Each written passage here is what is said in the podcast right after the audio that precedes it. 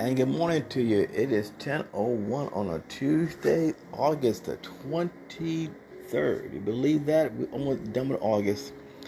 And we thank God once again. We're here to give you encouraging words from the Lord. This is Pastor Mark Dudley from the Inspired Word Ministry International.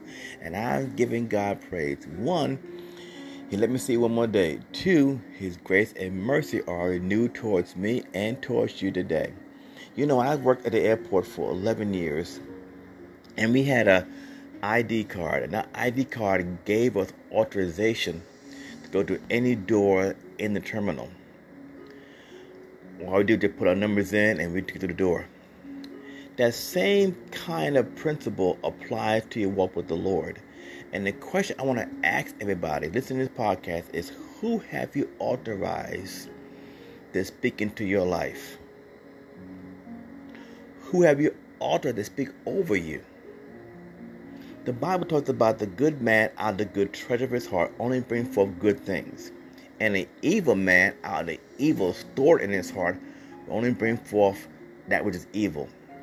So Proverbs eighteen twenty-one tells us death and life is in the power of our tongue.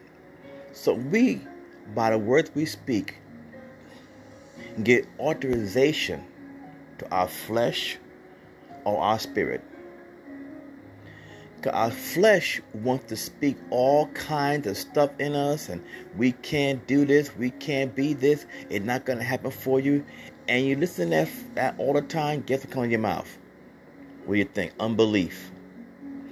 But if you're feeding your spirit every single day of the Word of God, you only speak with that which is good. So you authorize God to say, Lord, lead and guide me this day. Direct my footsteps.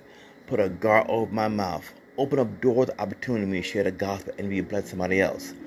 On the other side of that, you authorize your flesh to make you do things you know is outside of God's will. All of us in some way or other are in some kind of battle. And it, it's a battle to our flesh and our spirit.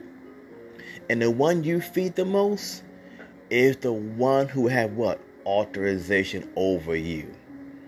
So feed your spirit.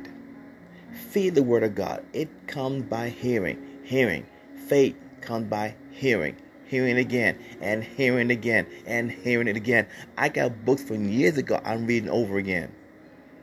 You know, because I want to feed my spirit man and put my flesh under subjection.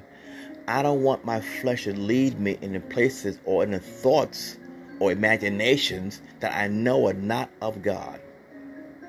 So what I'm going to do, I'm going to do what the Bible tells me. Building up myself on my most holy faith. Praying in the Spirit of God. Being in the Word. Abiding in the Word. Spending time in His presence. Not just that, but listening to things that motivate me, encourage me, inspire me. Not saying to watch the news, but don't spend all the watch of C N N and Fox. Please don't do that. No, feed your spirit man. Amen. Have balance, of course, have balance. But feed your spirit man first. Seek ye first God's kingdom. And then feed your spirit man the things of God. And then live a life. I think I told everybody before, I retired from working. I retired last, matter of fact, been a week now. Been a week. Tuesday was my last day of work. So it's been a week. So I'm enjoying this time. I haven't the thing I haven't done in years. I'm doing now, and what that is, I'm resting, not stressed out. I have to get up in the morning and be so in a rush to get to work, and get home be tired, going to work again, and again, and wait for a paycheck. No, that's not the way God designed it. Now, I'm trusting Him. Now I'm doing what I have to do in the natural, but I'm trusting Him as my source. I authorize Him to do it.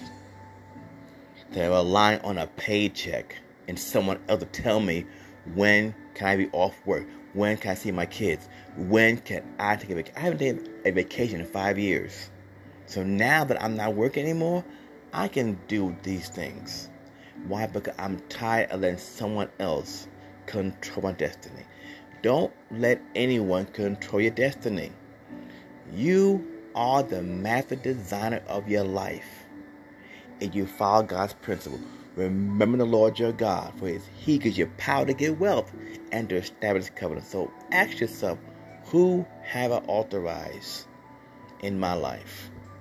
God bless you. Have a blessed day today. Be careful wherever you go today. Pray for our children as they go to and fro to school, and pray for the teachers, and prayerfully pray for the security officers at our schools everywhere. God bless everybody. God bless. Take care.